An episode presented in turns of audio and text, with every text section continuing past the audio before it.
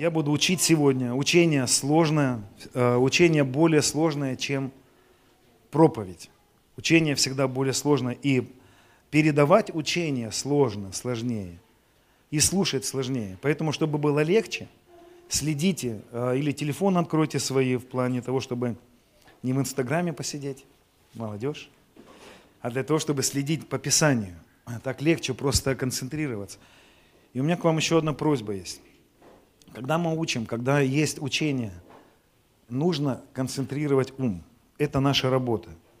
Помните, я как-то говорил, что жизнь человека с Богом требует двух неравных, но равно необходимых сил. Человеческой воли и Божьей благодати. Мы свою волю сейчас направляем для того, чтобы быть внимательным. Бог даст благодать, чтобы высидеть это время. Тем более стульчики у нас мягкие. Вот. Писание говорит так, кто вникнет в закон совершенный, а вот тема моя называется так, соблазн креста, часть вторая. Соблазн креста. Соблазняет крест. Что же в кресте соблазняет?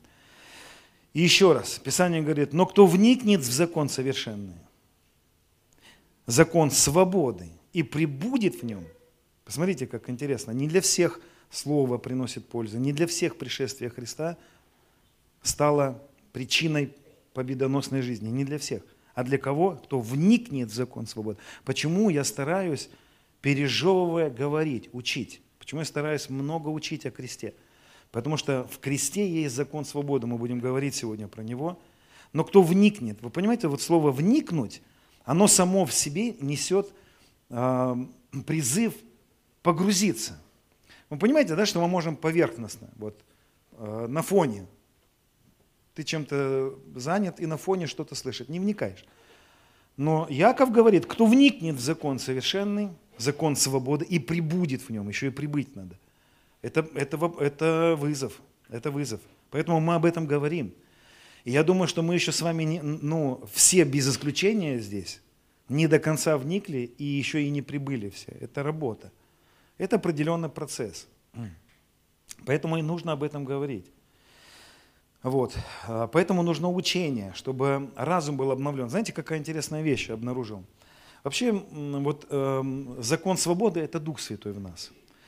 И в истории церкви были такие моменты, когда ну, люди были неграмотные, не было написанных тетрадок. Ну, в общем, трудно было учить людей, потому что ну, как-то вот э, люди к этому не приспособлены были, как сейчас. Поэтому были такие моменты, и такие э, священники были, такие братья были, которые утверждали так, да не надо никого учить. Просто помогите людям наполняться Духом Святым, или, э, как это называется, э, по-другому называлось, облагодатствоваться, потому что благодать – это Дух Святой. Просто научите людей переживать Дух Святой. Ну вот в чем проблема. Если мы с вами переживаем Дух Святой, кто из вас замечал такое? Вот ты переживаешь Дух Святой, вот ты на крыльях, вот ты на крыльях, через пять минут ты валяешься, шлепнулся и уже валяешься, и ничего не можешь понять. Почему? Потерял вот же только что я переживал Дух Святой. Вот же только что я переживал Бога. Почему я его потерял? Дело в том, что если у нас не обновленный разум, это как дрявое ведро, через которое мы теряем то, что нам дано. Ева потеряла свое пребывание и благодать. Ровно по той причине, что Адам ей не объяснил нормально, почему нельзя вкушать, в чем проблема, он не объяснил ей. Почему, ну и так, и так некоторые исследователи Писания утверждают, потому что когда Смей искушал ее, помните, он сказал, правда ли сказал Бог, да? Смотрите, что сделает враг. Он не придет к твоей внутренности сначала. Он не начнет атаковать твою внутренность. Он начнет атаковать разум. И если разум не обновлен, если ты не понимаешь, а правду ли сказал Бог, а что сказал Бог, а что естественно. А она ответила, ну, он сказал к нам, нам не ешьте и не прикасайтесь, а он не говорил не прикасайтесь. И вот из этого делается вывод, что она не до конца понимала. То есть Адам ей не передал до конца, почему нельзя, почему это можно, почему это нельзя. Поэтому мы в наших церквях учим. Это очень важно, а, это очень важно нам погружаться в учение. Вот немножко смотивировалось для того, чтобы сегодня быть готовым слушать. У нас сегодня будет много текстов, следите за этим. Да? Мы в прошлый раз о чем говорили с вами? О прощении.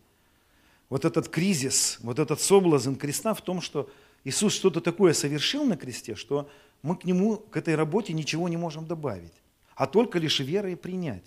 Что ты имеешь, чего бы не получил.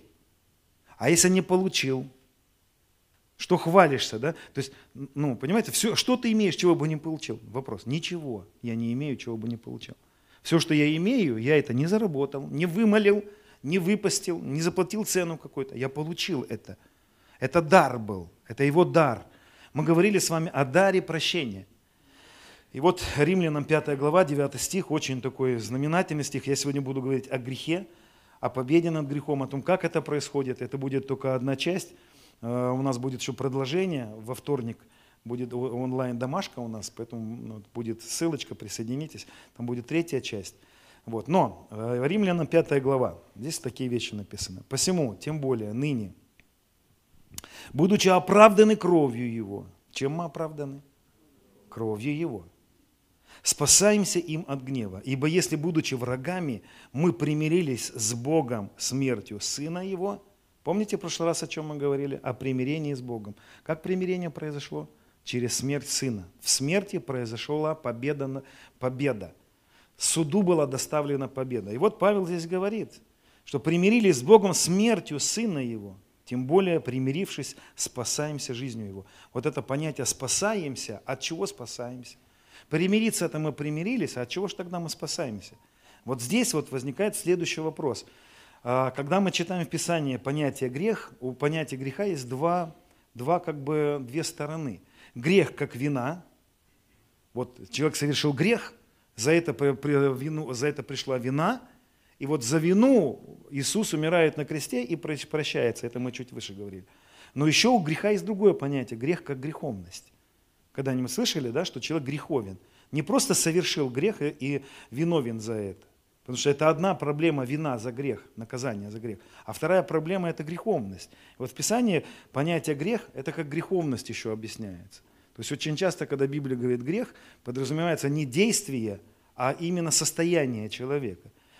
Грех как вина, а, она была взята на кресте. А вот с греховностью человека что делать? А вот греховность человека, как с ней быть, как с ней разобраться-то? Что же делать человеку, чтобы, чтобы жить хорошей, правильной жизнью? Ведь если человек не может жить правильно, у него нет на это потенциала, вернее даже нет. Если человек а, подразумевается, что человек не может жить свято, то тогда зачем Господь призывает человека жить свято? Петр, помните, в послании говорит, будьте святы, как я свят. То есть это призыв, Господь нам говорит, будьте святы. Так мы же греховные, у нас не получается жить свято. Давайте разберемся. Так Он нас просит жить свято, просит, а потом нам говорит, что у нас нет на это силы. Как же разобраться? Попробуем разбираться сейчас. Поэтому, друзья, хочу наперед забежать в самый конец и сказать, что на греховность человека тоже дан ответ. И дан был ответ тоже на кресте. Нет другого места, где дается ответ на эти проблемы. Нет другого места, его просто не существует. Нету волшебных рук, чтобы победить грех. Нет волшебной церкви. Нет волшебного особенного помазанного человека. Нет атмосферы определенной. Эта победа кроется на кресте для нас. И ее нам нужно также с вами понять. И здесь, конечно, путаница очень серьезная. Но первое, то, что мне хотелось бы, анатомируя вот эту тему, объясниться, объяснить некоторые запутанные вещи. Вот как в Библии называет вот эту греховность, как Библия называет греховность человека. Потому что у греховности человека разные названия есть в Библии. Я не все названия взял, не все выписал, вот, потому что их очень много, по-разному разные авторы Писания называют греховность человека. Понимаете, да, еще раз, есть грех как с преступления и наказания, а есть грех как состояние. Так вот, первое, то, что мы видим в Писании, Римлянам 7, 25, это вот эта греховность, она в Библии называется как закон греха, закон греха и смерти. Очень важно понять вот этот смысл, что Павел туда вкладывал, потому что вы, вы увидите это богословие апостола Павла. Такое ощущение, когда читаешь Писание, что он больше всех был сведущ в этом. Он больше всех в этом что-то понимал. Вот. И вот он говорит, 7 глава, 25 а, стих, «Благодарю Бога моего, Иисусом Христом, Господом нашим. Итак, тот же самый я умом моим служу закону Божию, а плотью закону греха». Интересно, да? Что же такое за закон греха? Мы разберемся с вами в конце. Почему Павел о себе здесь говорит, как будто бы он раб греха.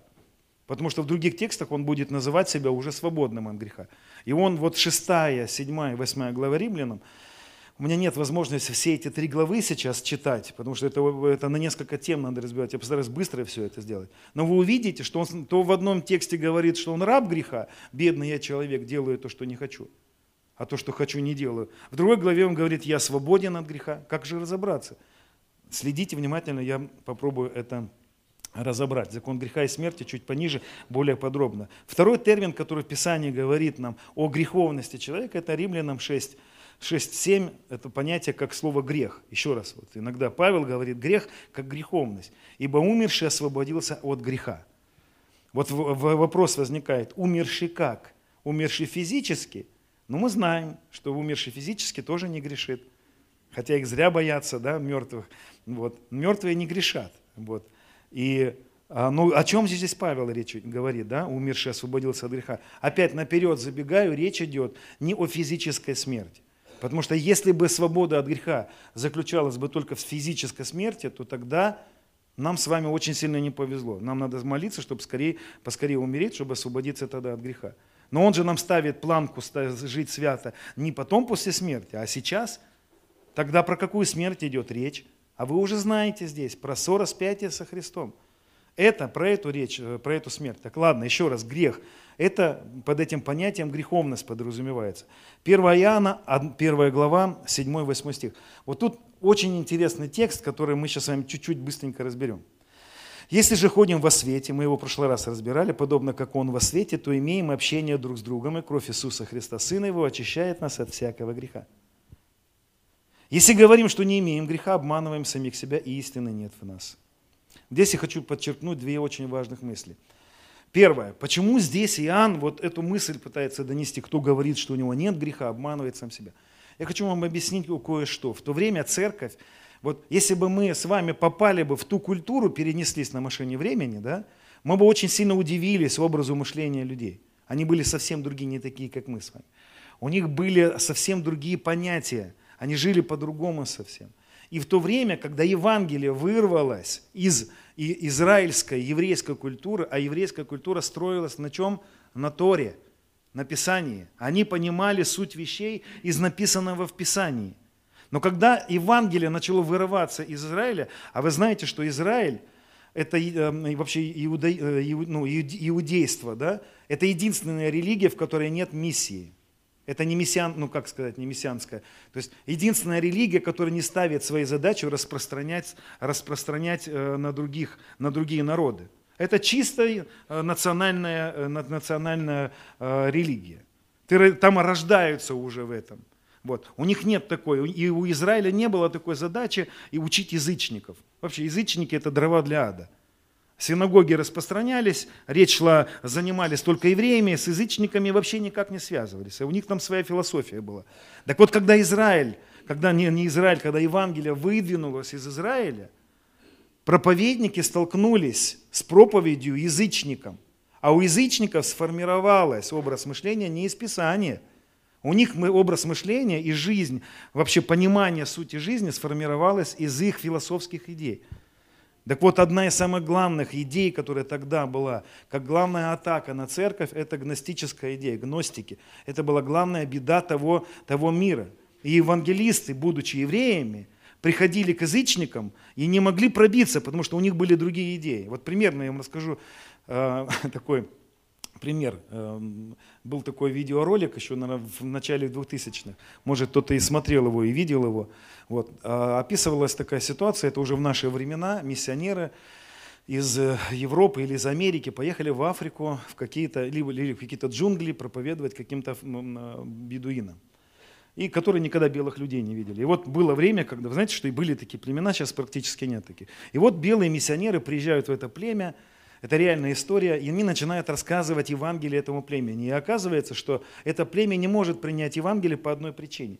Потому что когда миссионеры доходили, а, рассказывая в Евангелии до предательства Иуды, все, все это племя вставало и радовалось за Иуду. И когда они выяснили, оказалось, что, что предательство в этом племени самый главный подвиг. То есть быть предателем – это являлся самый главный подвиг. И они столкнулись с проблемой, как же этому племени объяснить, что Иуда не главный герой Евангелия. То есть у них Иисус был не главный герой.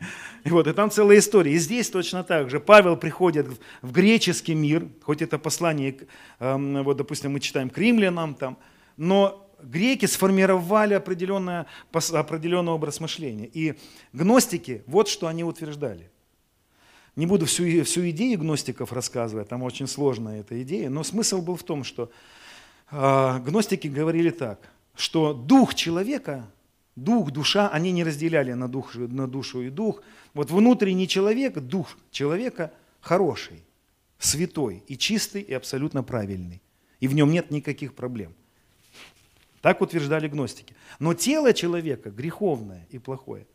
То есть у них в идеях был Бог, который засунул хороший дух в плохое тело. И гностики говорили так, что человеку надо умереть, чтобы избавиться от тела. Вы не замечаете, что вообще в христианстве тоже такая идея залетела? Дух спасен, дух хороший, а тело, оно как бы вот такое. Это все оттуда же залетало. Но вот у гностиков были вот эти идеи, что я, мой дух-то хороший. То есть они себя осознавали не телом, они себя осознавали духом. Но дух-то хороший, это тело плохое. Поэтому Иоанн и говорит, что тот, кто говорит, что у него нет греха, обманывает сам, сам себя. И истины тогда нет в нем. Но смотрите, как, Павел, как Иоанн здесь говорит. Если мы ходим во свете, если мы раскрываемся перед Ним, принимаем Евангелие, то Он очистит нас от всякого греха. Уже замечайте, как Иоанн верил, Иоанн верил в то, что человек, приходящий к Богу, может получить очищение греха. Помните, мы говорили, грязный человек приходит в баню, моется, и что он, каким выходит из бани? Грязным. До того, когда он пришел к Богу, он приходит грязным, с грехом. Когда соприкасается с Богом, Бог очищает его от греха. То есть очищение греха, избавление от греховности подразумевалось Иоанном. Если Иоанн утверждал, что все с грехом, и что с ним нельзя справиться, тогда зачем он говорит, что он с кровь Сына Его очищает нас от всякого греха? Значит, у крови есть сила очистить от греха. Ловите логику-то мою или нет? Понимаете меня или нет, да, друзья? Поэтому э, это вот одна такая мысль очень важная. Поймайте ее себе, да, заложите ее себе в, в разум о том, что гностики говорили, что тело плохое. Тело плохое. Так вот теперь прикасаемся к телу. Вот такое понятие, еще одно греховности. Это было третье понятие, это греховное тело или крайняя плоть. Вот такое понятие заносит апостол Павел. И вот здесь теперь нам понадобятся опять гностики. Нам надо будет понять, почему Павел занес эту мысль. Помните, тело плохое, а дух хороший. Но мы-то с вами понимаем, что человек, отделенный от Бога, вот от водами, те, которые водами, они отделились от Бога. Разве у них только тело плохое? Мы же понимаем, что человек весь испорчен. Но смотрите, как Павел говорит, Римлянам 6 глава, 6 стих зная, что ветхий наш человек, мы с вами говорили, что ветхий человек – это не один человек, это человечество, это все человечество. Адам отделился от Бога, нарожались миллиарды людей, вот это и есть ветхий человек. Так богословие объясняет, это, это ветхий человек. И он говорит, зная, что ветхий человек распят с ним, чтобы упразднено было тело греховное. Что за греховное тело? Тело греховное, да, он говорит дабы нам не быть рабами греху. Подождите, еще раз ловите себя на мысли. Павел говорит, что мы можем не быть рабами греху. Значит, подразумевается победа над грехом. Значит, подразумевается, что нам дана возможность жить без греха. Подразумевается. Колосянам 2.11. «И в нем вы обрезаны обрезанием нерукотворенным, совлечением греховного тела плоти, обрезанием Христом». Так вот, что же за термин Павел, у Павла появляется? Это в богословии апостола Павла появляется такой термин, как греховное тело. Еще раз хочу подчеркнуть, человек испорчен весь, весь испорчен. Не только тело испорчено, и дух, и душа, и тело, так я верю, то есть так Библия утверждает. И Иисус так утверждал в своем учении. Просто у меня сейчас нет возможности это подоказывать, но просто вы верой примите, что человек, когда согрешил, и вот это все человечество, отделенное от Бога, ветхий человек – в абсолютно весь испорченный. Так почему же Павел называет только тело греховное, греховное тело плоти, греховное тело, греховное тело. Еще раз я вам хочу напомнить, когда они пришли в языческий мир, им нужно было говорить на их терминологии. Им нужно было как-то им объяснить, греческому миру, как-то им объяснить. А у греков под понятием греховности было вот это понятие, греховное тело. Помните?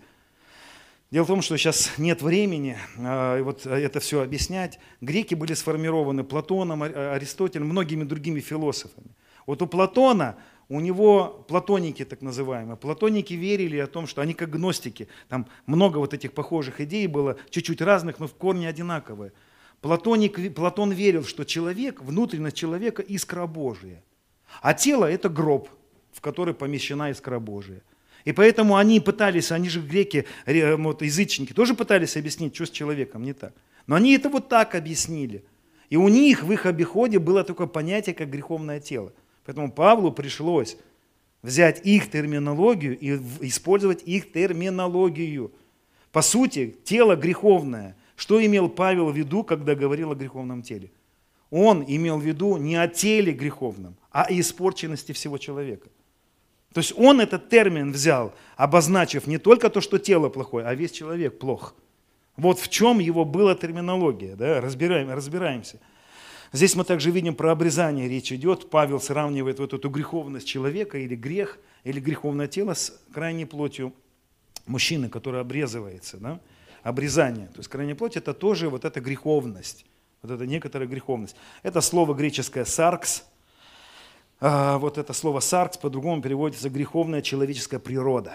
Важно помнить, что проповедь о кресте, вот она соприкоснулась с вот этими а, платоническими, платоническими э, идеями гностическими. Да? И им пришлось вот это доказывать. Они, греки, вот эти греческие миры, зашли в церковь и начали заносить свои идеи в церковь. С ними они и боролись. Да? Поэтому под понятием греховное тело подразумевалась греховная природа. Вот. Хорошо, разобрались немножко с терминологией. Там еще есть другие терминологии насчет греха. Но я теперь хочу задать следующий вопрос. А почему у человека есть греховная природа? И что же это такое за греховная природа, которая была совлечена в момент сораспятия со Христом? Что же это такое? Вот эта греховность человека, что это? Откуда она появилась? Мы с вами говорили здесь уже не один раз. Я хочу вам объяснить эту мысль. Вы ее поймите, пожалуйста. Если не поймете, переспросите меня потом.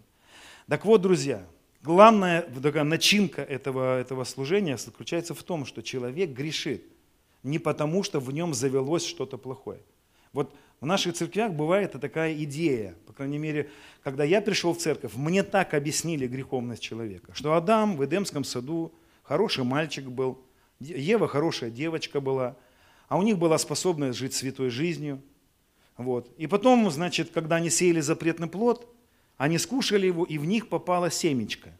И вот эта семечко сделала их греховными людьми, людьми, которые не могут не грешить. Или появилась в них греховная природа. То есть греховная природа – это что-то наносное. Это не то, что в человеке было, это то, что в человека попало. И вот эта греховная природа, вот с ней уже и борется. Да? А я вам хочу сказать, что я верю по-другому. И нашел это у многих и многих и многих а, учителей за всю историю церкви, подтверждение этому. Дело в том, что, друзья, вот почему человек стал греховен, вот почему человек начал грешить, и вот от чего его избавил-то Господь на кресте. Сейчас вы поймете. Дело в том, что Адам до грехопадения не имел в себе способности не грешить. Это называлось немощь. Это называлось немощь. Немощь – это бытие каждого человека. Когда Бог сотворил человека, Он не дал человеку способность не грешить. Он ему ее не дал.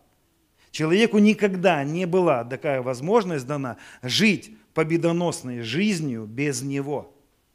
Бог не вкладывал в человека эту способность. Это называется немощь. Вы в Писании очень много найдете про немощь.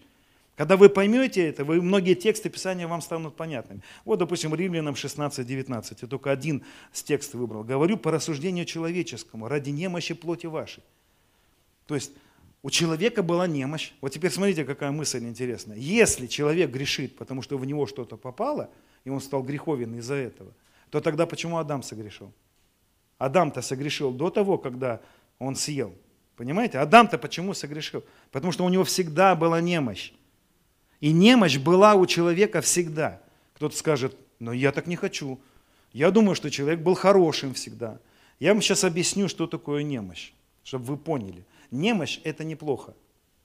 Немощь не является чем-то плохим для нас. Именно здесь кроется очень важный ключ. Немощь – это часть природы человека, данной Богом при сотворении, которая приобретает уродливую форму только в отделенной от Бога жизни. Еще раз прочитаю. Немощь – это часть природы человека, данной Богом при сотворении, которая приобретает уродливую форму только при отделенной от Бога жизни. Немощь это как, вот следующая еще фраза. Немощь – это потенциал или семя, которое проявляется как неспособность человека жить благочестиво. И раскрывается от человека как тленность, страстность, смертность или закон греха и смерти. Я вам объясню еще раз, еще более подробно. Немощь раскрывается в отделенном от Бога состоянии. Но в соединении со Святым Духом сила немощи теряет силу. Сейчас я вам объясню, чтобы вы поняли это, этот, этот момент. В человеке никогда не было возможности жить благочестиво. Но из-за того, что у Адама в Эдемском саду был Бог, который помогал ему жить правильно и праведно, его немощь Адама, она никак не проявлялась. Она никак не проявлялась. Бог наполнял его – Дух Святой наполнял его, и Адам жил правильно. И когда Господь говорит человеку, не вкушай запретный плод, иначе ты умрешь, вот что происходит. Он ему говорит, Адам, если ты решишь, что ты такой же, как я, если ты решишь, что у тебя есть силы жить правильно без меня, и ты отделишься от меня и будешь самоправедным, будешь жить в самости, в самосоправляемости, будешь жить как Бог, и ты решишь, что ты такой же, как я – ты отпадешь от меня, и тогда в оторванном от меня состоянии ты обнаружишь, что я не вкладывал в тебя способность жить без меня. То есть человек оторвался от Бога, и куда он попал? В смерть. Смерть человек пожал, когда оторвался от Бога. И в смерти его немощь, его неспособность жить правильно раскрылась. Принеси ветку, пожалуйста. Я много раз здесь этот пример приводил, который Иисус приводит нам в 15 главе Евангелия от Иоанна. Помните, как он говорит? «Я лоза, а вы ветви». Давайте, это 4 стих. «Прибудьте во мне, а я в вас». Иоанна 15:4. «Прибудьте во мне, а я в вас». Как ветвь не может приносить плод. Посмотрите, веточку оторвал специально, чтобы показать сейчас. Как ветвь не может приносить плода сама собой. В чем проблема этой ветки? Она оторвалась, все. Когда ветка на лозе, она приносит плод. Почему? Потому что это она такая? Нет. Потому что в ее жизни есть, есть ствол, есть лоза. Ну, представьте, что это виноградная ветка. У нас виноград здесь не растет, да? Так вот теперь смотрите еще раз, Иисус говорит, если не прибудет на лосе, так и вы, если не будете во мне, я лоза, а вы ветви, кто пребывает во мне, а я в нем, тот приносит много плода, и без меня не можете делать ничего. Почему эта ветка может приносить плод? Потому что это она такая. Если эта ветка скажет, я лоза, оторвется от лозы, куда она попадет? Она попадет в свою неспособность приносить плод. Она, что ей не даст приносить плод? Ее немощь. Ее бытие, ее анатомия ей и не даст приносить плод. Понимаете? Но она, пребывая на лозе, на, на лозе, может приносить плод. Почему она плод приносит? Потому что она такая? Нет, потому что лоза есть. Почему Адам мог приносить плод? Почему Адам мог быть благочестивым? А благочестие это плод. Благочестие – это плод. Святая жизнь – это плод. Любовь – это плод. Прощение – это плод. Вы понимаете, друзья, это следствие. Поэтому что происходит с ней? Что происходит с Адамом? Адам был немощен всегда. Адам был немощен всегда. И немощь – это как семечко. Вот послушайте еще раз. Немощь – это как семечко некоторое бытие, которое в Адаме присутствует, но не раскрытое. Оно не проявляется никак. Вот как ветка на лозе. В ней же не проявляется ее немощь, ее неспособность жить без лозы, да? потому что она на лозе. А когда начинает проявляться ее немощь? Как только она отделяется. Так вот, немощь была в Адаме, но обнаружилась, когда Адам отделился от Бога. Друзья, это очень важно понять, что именно немощь человека – это вот эта вот проблема человека. Почему человек грешит? Потому что живет без Бога. Главная проблема человека – это не то, что в, него, в нем завелось греховное начало какое-то, с которым бороться надо. Главная проблема человека – это отсутствие Бога в жизни человека. Главная беда человека – это не то, что Адам съел что-то, и в него что-то попало, и он стал плохим. Главная беда человека, что Адам не захотел жить с Богом, а решил быть самостоятельным Богом. Он пошел в самоправедность, в самость. И вот в этом состоянии отделенном он вдруг обнаружил свою анатомию. И эта анатомия начала приобретать вот этот вонючий, поганый набор. Если мы взяли бы с вами ветку сейчас, которая вот эту ветку оторвали, вот эту ветку я попросил оторвать от дерева, именно оторвать, она э, еще не умерла. Она в процессе смерти. Она уже умерла, но вы понимаете, что через какое-то время она будет еще больше и больше умирать. Потом на ней появится мох, потом на ней появится сухость, она станет очень хрупкая. Именно по этой причине, когда человек отошел от Бога, когда Адам оторвал нас всех от Него, вы понимаете, что сделал Адам? Адам ушел от Бога, он стал самостоятельным Богом и, и родил всех в нас в смерти. Все мы были рождены в отделенности от Него. И все мы были рождены вот в этой раскрытой немощи. Рождался новый ребеночек, что ему сделать? Как, как помочь ему? Никак. Он не может справиться, ни один из нас. И ветка ничего не может сделать, чтобы справиться со своей неспособностью. Ничего. Помните, когда Иисус говорит, если глаз тебя соблазняет, что с ним надо сделать? Вырвать. Почему? Потому что если мы переживаем какое-то искушение, что надо делать? Надо держаться. Надо, надо... Да нет у тебя сил победить искушение. Вот что он имел в виду. Если глаз, соблазняет, бесполезно с ним бороться. Бесполезно бороться с немощью. Бесполезно бороться со своей анатомией. Эта анатомия была всегда, да, но когда Адам был соединен с Богом, она не проявлена была. А когда он отделился, эта анатомия проявилась. Бесполезно бороться с этим глазом. Иисус говорит, ты хочешь бороться с искушением? Вырви лучше глаз. Потому что смерть единственное, что поможет тебе. Понимаете, да? Горбатого могила исправит, как говорят. Невозможно изменить это. Рука соблазняет. Ты хочешь, с ней, ты хочешь побороться с искушением? Ты хочешь победить искушение? А как ты победишь свою природу? Каким образом ты победишь свою природу? Как ты победишь свою немощь? Никак. Вот что происходит, вот беда человечества. Беда человека – это не то, что в него что-то попало, и с этим надо бороться. Беда человека, отделенная от Бога, состояние. Ветка оторванная, она похожа, вот еще этот пример я вам приводил неоднократно, это тоже пример. Знаете, вот я часто говорил про Августина здесь. Августин, Августин, первое столетие. Как он сильно понимал эту мысль, Господи, насколько, насколько вкусно он объяснял это. Есть книга «Исповедь» его называется. Книга, она начинается вообще с каких-то непонятных моментов. Он исповедуется в этой книге в том, что когда он сосал титьку, он уже испытывал похоть. Ты читаешь, думаешь, ну Августин, ну ты даешь. И он начинает о том, что всю эту книгу, повествование, ты читаешь, сделал это, не мог, чего же я делал это?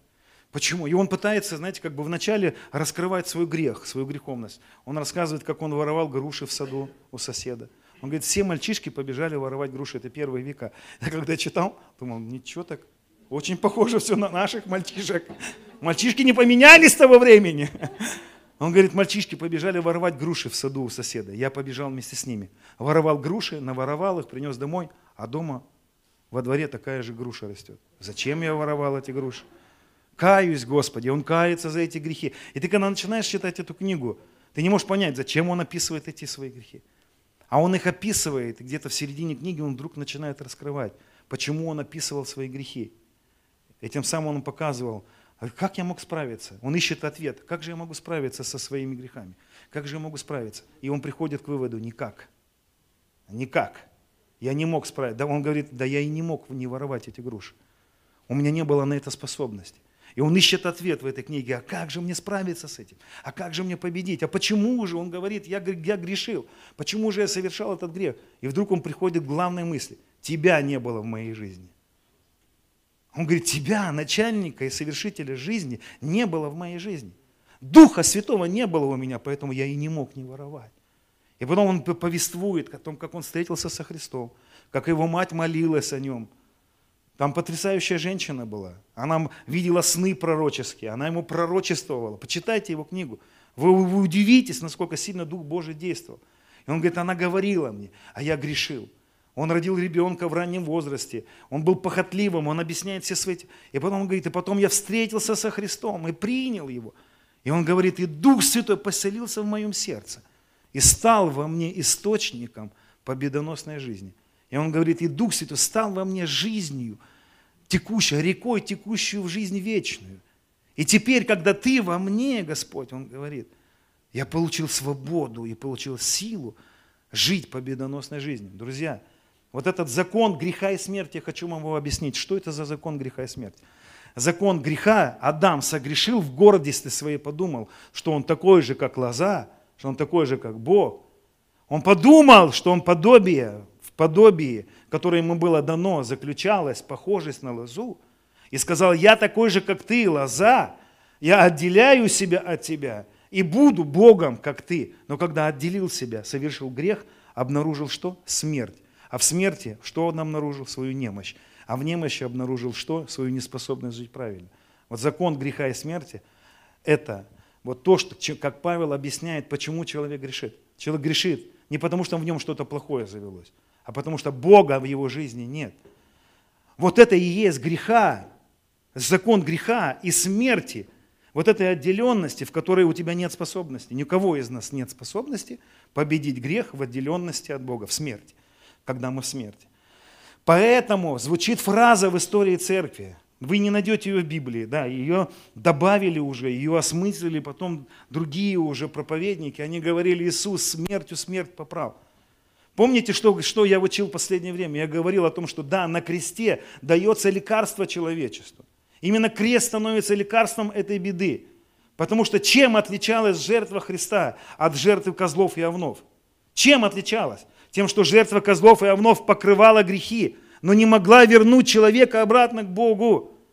В жертве козлов, ветхозаветных жертвах не было силы человека вернуть обратно к Богу. Но что делает жертва Христа?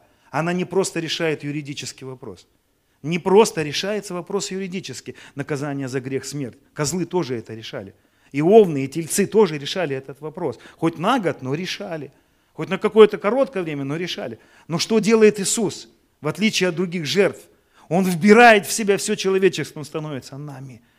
Он распинает. Помните, как мы говорили, Захария, написано, о меч, поди на ближнего моего. Какой меч? Меч, который встал между деревом жизни и Адамом. Деревом жизни был Христос всегда. И меч падает, меч, этот ангел с мечом убивает Иисуса. Иисус принимает на себя удар меча и открывает дверь. Для чего? Открывает дверь, чтобы мы с вами вернулись в жизнь с Ним.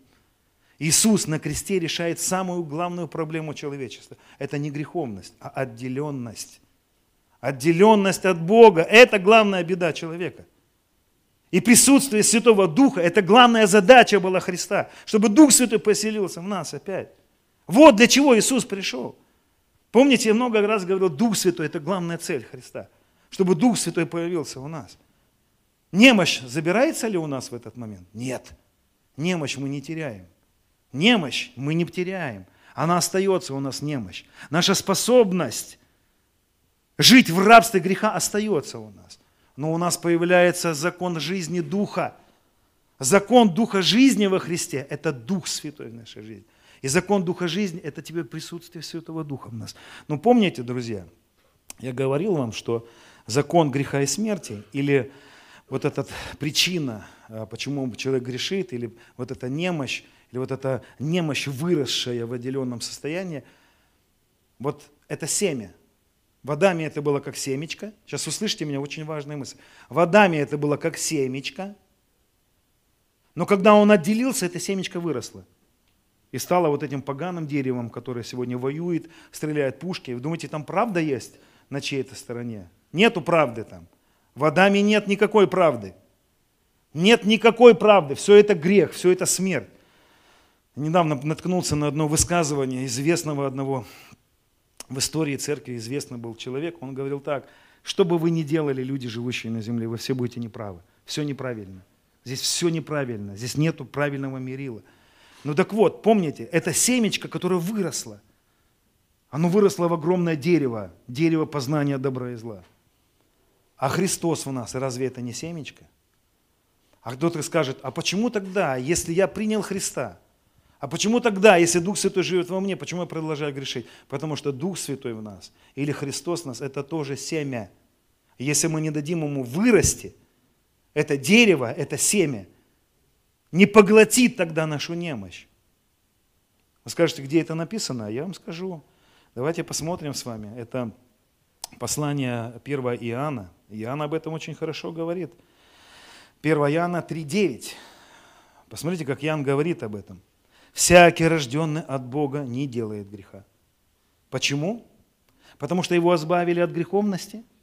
Потому что он взял над собой контроль? Потому что он хорошо над собой поработал? Потому что ему помогли? Потому что он попал в репцентр? Потому что, потому что, потому что, потому что? Нет! Он говорит, потому что семя его пребывает в нем. Почему? Иоанн говорит, мы можем не грешить. Потому что семя его пребывает в нем. Другими словами, что сделал Иисус? Поселился в нас. Через свою смерть и воскресение Он стал с нами одно. Но Он попал в нас как семя. И человек, который не живет этим семенем, не раскрывает Христа внутри, он все еще продолжает быть поглощенным своей немощью. Так вот, что же нам делать тогда? Нам надо бороться с нашей немощью. Нам надо бороться с, этими, с, вот, этой, с вот этим деревом. Нет. Нам нужно дать семени Христу место. Надо дать Духу Святому место. Нужно начать исполняться Святым Духом. Нужно начать жить по Духу. Помните, как Павел говорит в Галатах? Он говорит, живите по Духу, и вы не будете исполнять вожделение плоти. Да как же нам перестать исполнять вожделение плоти? Борьбой с грехом? Нет. Жизнью по Духу. Когда мы исполняемся Святым Духом. Когда мы наполняемся Святым Духом. Так вот, друзья, вот что я хочу сказать, что Господь, Он поселился в нас как семя. Еще раз, всякий рожденный от Бога не делает греха, потому что семя Его пребывает в нем. И он не может грешить, потому что теперь рожден от Бога. О-о-о, сильное заявление. Меня бы сегодня заклювали бы за такое заявление. Мне бы сказали, что ты хочешь сказать? Что рожденный от Бога не грешит? А вот написано чуть выше – кто говорит, что не имеет греха, обманывает сам себя. Так вы разберитесь. Кто говорит, что не имеет греха, про кого идет речь? Про приходящего к Богу. А который пришел, который покрестился во Христа, который Дух Святой получил, который семя Божье получил внутрь себя. С ним-то что, с этим человеком? А такой человек, получивший в семя внутри себя, может не грешить. Я, отделенный от Бога, не могу не грешить потому что это моя природа. Я, пребывающий в Боге, могу не грешить. Это не означает, что семя, которое поселилось во мне, избавило меня, а вообще теперь я могу не грешить. То есть имеется в виду, что у меня теперь даже потенциала грешить нет. Нет, немощь-то остается. Но немощь, она теперь поглощена Духом Святым. Поэтому Он помогает нам в чем? В немощи нашей. Вспомните, в чем Дух Святой помогает. Ибо мы не знаем, о чем молиться и как молиться. Но сам Дух Святой ходатайствует за нас. Да? Помните, в немощи нашей помогает нам. Зачем Дух Святой поселился в нас? Помочь нам в нашей немощи. Усилить нас. О, Иисус, спасибо тебе. Друзья, я не знаю, я когда это понял все, меня просто внутри все настолько начало переворачивать. Потому что раньше я был нацелен на борьбу с грехом, а сейчас я нацелен на жизнь с ним. Справился ли я со всеми? Я нет. Никто из нас, я вначале говорил, никто из нас еще не справился. Мы все еще в этом путешествии. Мы все еще в понимании, мы еще запутаны, мы еще распутываемся с вами. Давайте я прочитаю свою, попробовал выразить как-то, ну, записал некоторый текст. Человек, пытающийся победить страсть, встает на путь законничества. А что такое законничество? Это я справлюсь. Я сейчас, я справлюсь. Я сейчас смогу. Это я смогу. Во что пошел Адам? В законничество. Я такой же, как ты, ты можешь не грешить, и я справлюсь. Человек, пытающийся победить страсть, встает на путь законничества. И этим свидетельствует, что он еще не понял, что не имеет в себе на это способности. Но только человек, который пришел к откровению, что он несчастен, жалок, нищ и слеп, и наг, понуждается в самом великом даре – данном нам через смерть Христа, в пребывающем в нам Святом Духе, который стал для нас силой, побеждающей все переданное нам от Адама. Я еще раз прочитаю это, внимательно послушайте. Человек, пытающийся победить страсть своими силами, подчеркиваю, встает на путь законничества. И этим свидетельствует, что он еще не понял, что не имеет в себе способности на это способность. Но только человек, который пришел к откровению, что он несчастен. Знаете, откуда я взял этот текст? Яна, э, Откровение Яна 3.17. Там написано, возьми, купи мазь, помажь и увидь, что ты несчастен, жалок, нищ, слеп и наг. И это правда. И каждый из нас несчастен, жалок, нищ, слеп и наг без Него. Мы никчемны без Него. Нам надо понять это, что без Него мы никто. Никто, и звать нас никак, никто. Еще раз хочу прочитать. Человек, пытающийся победить страсть, встает на путь законничества. И этим свидетельствует, что еще не понял, что не имеет в себе на это способности. Но только человек, который пришел к откровению, что он несчастен, жалок, нищ, слеп и наг, понуждается в самом великом даре, данном нам через смерть Христа. Это в пребывающем в нас Святом Духе, который стал для нас силой, побеждающей все переданное нам от Адама. Поэтому закон греха и смерти – это когда я могу, я справлюсь, у меня есть силы, я могу. Не можешь, не можешь, и не можешь, и не можешь. Лучше прийти к откровению, что я несчастен, жалок, нищ, слеп и наг. Я не могу, я ничто. Павел о себе так говорил, мы что, круче Павла, что ли? Павел о себе сказал, что я не имею недостатка перед высшими апостолами, хоть я и ничто, даже не никто, а ничто. У нас нет на это способности, нам надо прийти к этому смирению. У нас на это нет способности. Но ты, пребывающий во мне, как говорил Августин, стал во мне рекой, текущей в жизнь вечную, и дал мне силы жить победоносной жизнью и исполнить твою заповедь. Начал пример рассказывать про женщину.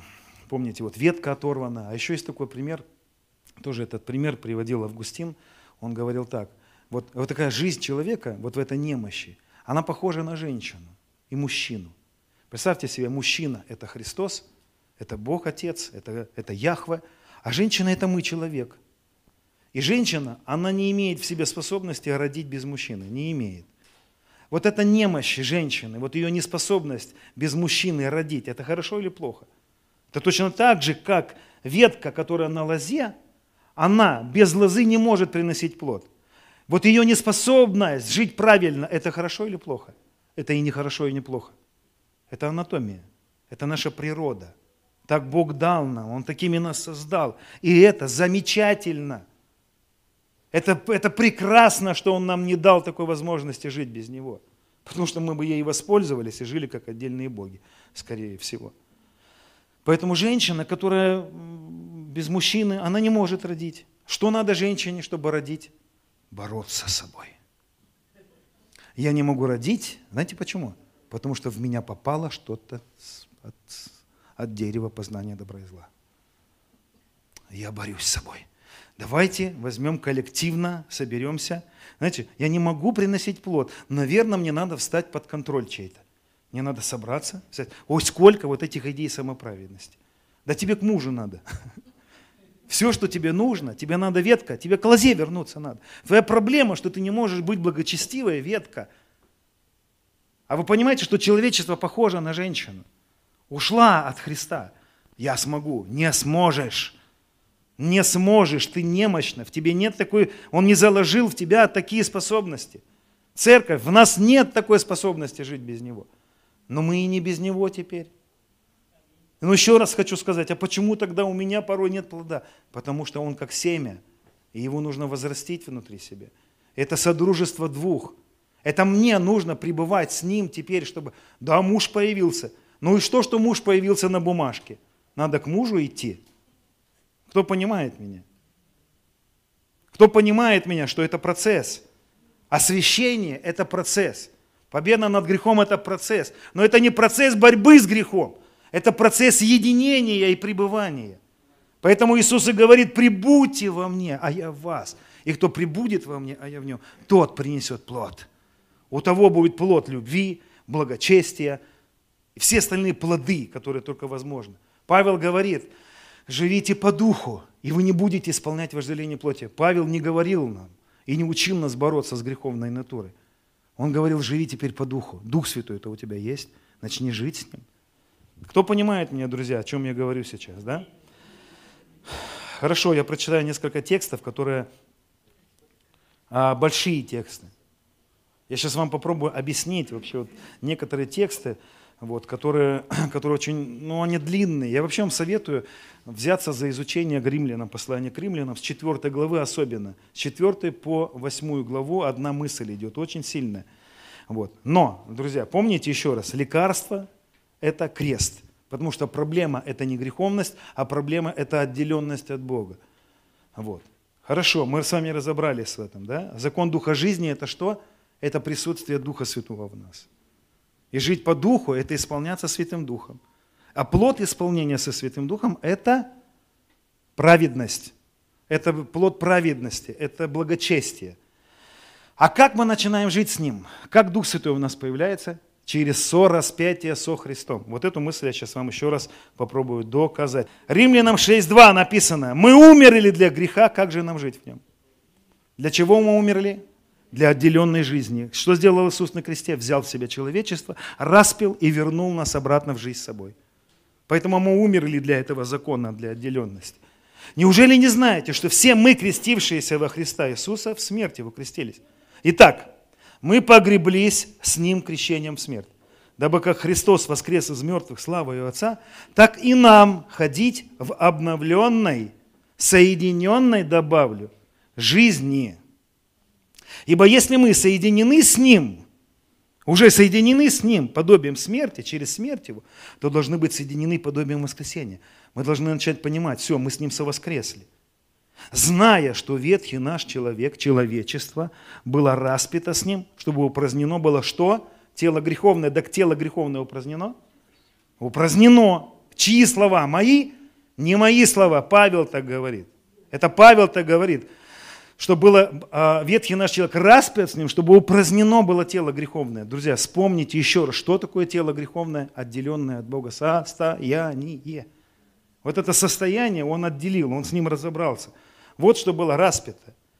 И дальше он говорит, умерший освободился от греха. Так мы с вами сораспяли с ним, скажите, кто, кто верит, что мы сораспяли со Христом? Ты когда сораспялся со Христом, ты освободился от греха, от отделенности? Освободился. Ты можешь говорить сейчас, что ты свободен от греха? Можешь говорить так. Ты можешь так говорить. Давайте дальше прочитаем. Это же глава с 11 стиха. Итак, и вы. Павел про себя говорит? Нет. Вы, мы с вами. Почитайте себя мертвыми для греха. Так нам надо говорить, что у нас грех есть? Или нам надо почитать себя мертвым для греха? Так мертвый освободился от греха или он у него есть? Конечно, освободился. Итак, почитайте себя мертвым для греха, живыми же для Бога. Все. В Адаме мы были отделенные в смерти, во Христе мы живые, мы с Ним одно. Итак, да не царствует теперь грех в вашем теле. Вот в чем дело, друзья. Когда Дух Святой в нас поселился, никто из нас уже не может сказать, что я не могу исполнить заповедь. Никто теперь из нас не сможет оправдаться. Если Дух Святой в тебе, у тебя нет оправдания. Я не, у меня не получается, я не... Все, Дух Святой в тебе, у тебя теперь есть сила победоносной жизни. Это Дух Святой. Итак, да не царствует грех в смертном теле вашем, дабы вам повиноваться ему в похотях. И не предавайте членах ваших греху в орудие неправды, но представьте себя Богу, как оживших, как оживших из мертвых. И члены ваши Богу в орудие праведности – Грех не должен больше над вами господствовать. Почему грех господствовал? Потому что жили без него. А теперь мы с ним. Все. Грех теперь не должен господствовать. У нас нет оправдания. Но я еще сейчас объясню. Ибо вы не под законом, но под благодатью. Мы уже теперь не под законом греха и смерти, не в отделенности, а теперь под благодатью. А теперь что такое благодать? Это Дух Святой. Дух Святой – это и есть величайшая благодать семя его, поселившее в нас, это и есть благодать. Дальше читаем 17 стиха. «Благодарение Богу, что вы, быв прежде рабами греха, от сердца стали послушны этому образу учения, которому предали себя. Важно учение? Учение важно? Важно не просто слышать учение, а предать себя этому учению. Это не я, это Павел. Дальше говорит, освободившись же от греха. Вы слышите? Раз за разом, раз за разом, раз за разом. Павел утверждает, что мы освободились от греха. Говорю по рассуждению человеческому. Вы стали рабами праведности. Говорю по рассуждению человеческому. Ради немощи плоти вашей. Вот она, она. В немощи осталась, а отделенное состояние уже нет. Говорю по рассуждению человеческому. Ради немощи плоти вашей. Как предавали вы члены ваши в рабы нечистоте и беззаконию на дела беззаконные, так и ныне. Представьте теперь уже члены ваши в рабы праведности на дела святые. Теперь у нас дела святые с вами. Ибо когда вы были рабами греха, тогда были свободны от праведности. Какой же плод вы имели тогда? Какие дела? Каких ныне сами стыдитесь, потому что их конец смерть. Но ныне, когда вы освободились от греха и стали, жить, стали рабами Богу, плод ваш есть святость, а конец – жизнь вечная. Вау! Вы понимаете теперь, что там написано? Вау! Я не знаю, я когда читал, я всю неделю, раз 20, наверное, перечитал все эти главы, меня накрывает вообще Дух Святой. Господи, ну да, правильно. Мы сораспялись с тобой, Иисус воскресли. И теперь ты избавил нас от отделенности, в которой мы приобрели эту, раскрылась эта немощь. Теперь мы с тобой стали одно. И теперь ты внутри меня как семечко. И теперь моя задача раскрыть это семечко – Теперь моя задача раскрыться Христу в нас, вырасти Христу в нас.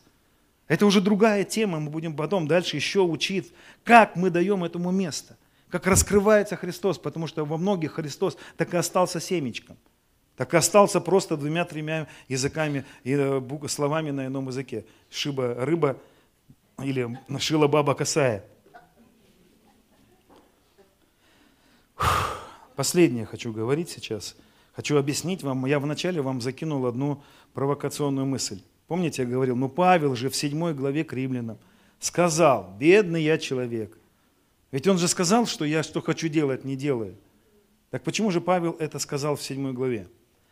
Хорошо, друзья, я вам сейчас объясню, как понимать седьмую главу, где, в которой он объясняет, что что хочу доброе делать, не делаю. Вот это, как он это объяснит? Почему Павел о себе это говорит? Дело в том, что седьмая глава ее нужно начинать было с пятого стиха читать.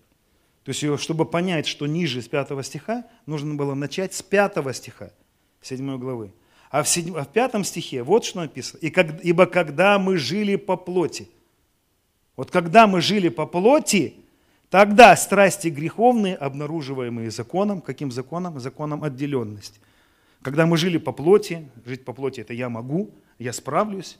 Он же был фарисеем, и жил без Святого Духа, но жил по плоти, пытался справиться.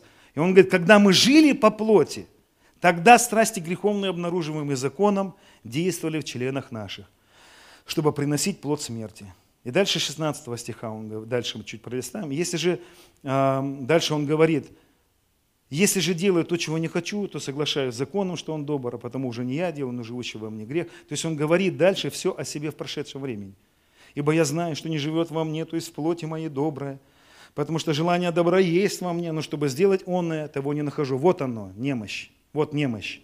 Желание добра есть, но в отделенном от Бога состоянии, чтобы сделать онного, не нахожу в себе, не могу. Не... Хочу, правильно все. Заповедь правильно, говорит, не укради. Пока дошел до дома, уже цвет мед в кармане оказался. Не понял, как притащил. Ну, мужики на работе, я вот знаю, что как бы, ну, плохо лежал. Не понял, как не справился. Раз – и как бы что-то схватил, и дома уже лежит. Ну, вроде бы знаю, что нельзя, но э, как бы раз и, ну, или знаю, что нельзя говорить. Ну, как бы получается так, что раз и опять я сказал. Вот. И он говорит, если же делаю то, чего не хочу, то, я, то уже не я делаю, но живущий во мне грех. Итак, я нахожу закон, что когда хочу делать доброе, принадлежит мне злое – по, по внутреннему человеку нахожу удовольствие в законе Божьем, но в членах моих вижу иной закон, противоборствующий закону ума моего и делающий меня пленником закона греховного, находящегося в членах моих. Бедный я человек, кто избавит меня от этого тела смерти. Тело смерти, помните в начале, что мы учили с вами говорили? Тело смерти – это не тело. Тело смерти – это греховность. И вот можно сказать, ну видишь, Павел говорит так о себе, бедный я человек, кто избавит меня. Ну помните, пятый стих начинается, когда мы жили по плоти, тогда страсти. То есть она говорит о себе чуть ниже в прошедшем времени. Потому что когда он задает вопрос, бедный я человек, кто избавит меня, в восьмой главе, вторым стихом, он отвечает на этот вопрос.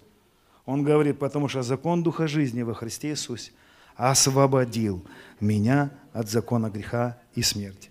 То есть он начинает седьмую главу с повествования, что когда я жил по плоти, без Бога, тогда страсти греховные обнаруживались. Я понимал, что надо сделать вот так, а не мог это сделать. Но потом он говорит, закон Духа жизни освободил меня от вот этого вот неспособности исполнить это. Как он освободил меня? Я не буду читать всю восьмую главу, вы увидели бы там, если прочитали. Он еще раз в восьмой главе опять говорит, ну как я могу, как, как я избавился от этого тела плоти? Умер со Христом и воскрес. И теперь Христос во мне, как семя. Вот я хочу закончить, друзья, вот такой мыслью. Хочу закончить такой мыслью. Кто-то скажет – но, ты знаешь, я уже столько лет во Христе, но что-то продолжаю где-то ошибаться еще. Еще там согрешил, там согрешил. Что, тогда, тогда нету Христа во мне? Что тогда э, Духа Христова нет у меня? Что тогда это не сработало в моей жизни? Я хочу вас всех успокоить, друзья. Еще раз хочу подтвердить эту мысль. Вот эта победа над вот этим, вот этим приобретенным всем, что мы приобрели в Адаме – происходит не сразу. Это процесс. Это процесс. Я вам хочу рассказать примерно, как этот процесс происходит. Смотрите, давайте с вами визуально представим. Вот, э, вот у нас есть лоза виноградная. Я хотел картинки эти сделать, но не буду, ладно. Представьте себе дикую виноградную лозу. Если кто-то когда-нибудь видел дикую виноградную лозу, ствол очень тоненький, ветки э, такой, как пучок такой, пучок, ветки, ветки, ветки, и вот такой кусенький виноградик. И вот представьте себе, это Адам. Вот эта дикая виноградная лоза – это Адам. Но нас оторвали от Адама, отрезали. Обрезано произошло, вот это произошло обрезание присоединенности к смерти, к Адаму, к отделенности. Оторвали нас и взяли эту веточку присоединили к, к лозе э, вот этой вот цивилизованной, да, как правильно сказать, культурной лозе. И когда эту веточку присоединили к культурной лозе, она что сразу стала культурной лозой, что начало происходить с ней? Поглощение смерти жизнью. Это процесс. Но это процесс не борьбы с грехом, а процесс пребывания со Святым Духом. Это пребывание с лозой. Прибудьте во мне. Вот цель, которую поставил Иисус. Прибудьте во мне, а я вас. Давайте будем вместе, давайте будем пребывать. Давайте буду, я буду тебя обнимать, я буду тебя целовать, я буду петь тебе песни, ты будешь мне петь песни. Давай будем любить друг друга. Давай мы с тобой будем в любви друг к другу. И твои изменения не доставят тебя ждать. Вы когда-нибудь видели, когда вот, ну, у нас лоз нету в наших краях, но я видел просто, я смотрел картинки, видеоролики, когда берут лозу от дикой, отрывают – как благородные прививают, и через какое-то время уже не понять, уже не отличить. Она набухает, эта, ветка, вот эта веточка привитая, и уже непонятно, где она, что она привитая была, что она была когда-то худой. А представьте себе, вот она, там оторванная была, и на ней еще плесень появилась, на ней появились вот эти все образования оторванности. Ее потом привили, и потом процесс, когда жизнь начинает идти, когда начинает поглощаться смерть жизнью, это процесс – все во Христе как процесс. Все в Царстве Божьем процесс. Гниение тоже процесс. Вы посмотрите, Адам отделился, прожил почти тысячу лет. Они потом один 900 лет жил, потом от друга 600. Вы заметили, что смерть прогрессировала в человечестве? Чем дальше, тем меньше жить. Чем дальше, тем больше грехов. Чем дальше, тем больше тьма. Она прогрессировала смерть. И вот нас отрывают от этого – я такой пример еще вам приведу. Я, мы как-то были, посещали детский дом.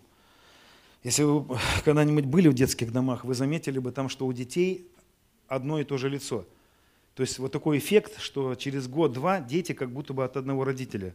У них такое, как они сливаются лицами, они очень похожи лицами становятся. Такое лицо дебильное чуть-чуть, такое притупленное, боль, видно вот это все, вот это вся горечь видно – и потом этих деток забирают из детского дома и поселяют в семью. И кто видел на фотографиях, стоит озлобленный ребенок, и потом через какой-то радостный. И через какое-то время есть такой эффект, что дети усыновленные становятся похожи на своих родителей приемных. И не могут понять, почему. Вот он, он на фотках такой, а с возрастом он как будто бы пере, пере, перенял что-то. Какие-то ионы перешли, и у него лицо изменилось. А вы знаете, что мужчина и женщина со временем, когда ну, женятся, они тоже становятся похожими друг на друга. Как-то так происходит, да? Но это процесс. Это процесс. Это процесс чего? Любви. Что нужно тогда этому ребеночку? Знаете, взяли ребеночка из детского дома, и ты, что морду тяпкой сделал? Да он не может ее по-другому делать. Он привык так. Мы же не делаем так. Хотя я знаю, что некоторые глупые так делают. Мы просто поглощаем этого ребеночка любовью. Любовь нужна ему, а процесс изменения – это следствие. Это следствие, всего лишь навсего. Поэтому освящение и победа, победоносная жизнь – это следствие не борьбы с грехом, а исполнения Святым Духом. Живите по Духу, и вы не будете тогда исполнять вожделение плоти, как само собой – как следствие. Поэтому, друзья, что произошло на кресте? От чего от главного Он нас избавил? От отделенности. Первое, Он избавил нас от юридической проблемы.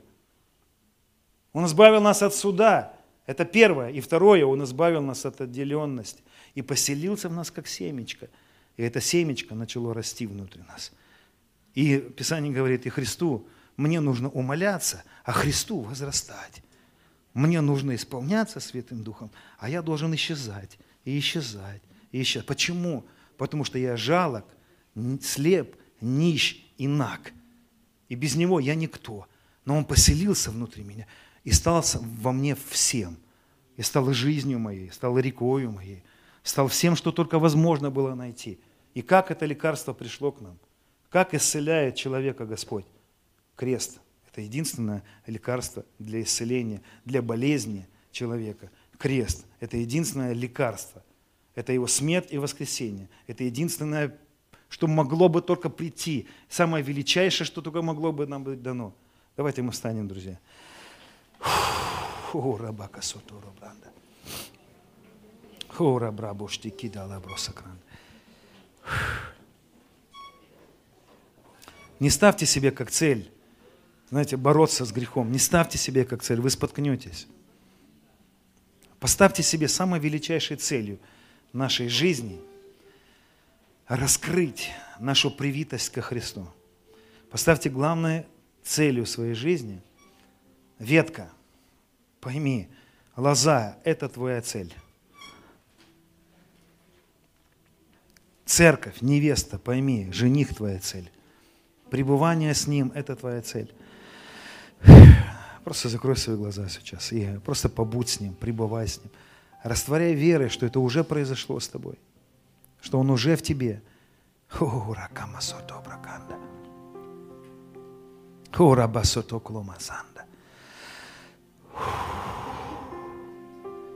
Не мог я без тебя, хотя думал, что мог –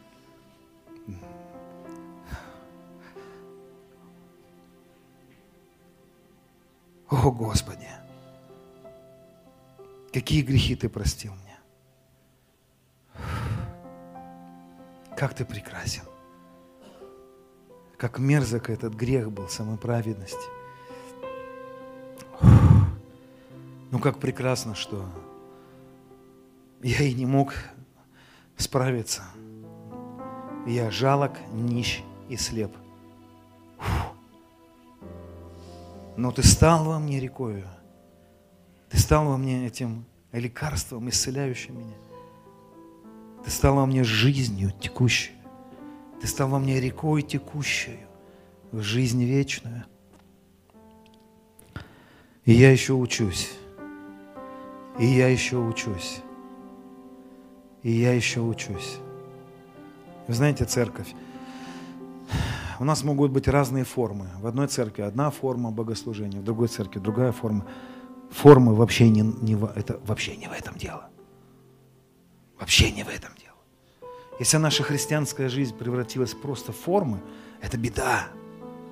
Это беда. Его присутствие среди нас – это главная цель. Когда мы приходим сюда, ставьте это своей главной целью. Когда ты просыпаешься дома утром, ставь это главной целью. Прибыть с Ним. Закрой свои глаза еще. Давай немножко помолимся на иных языках.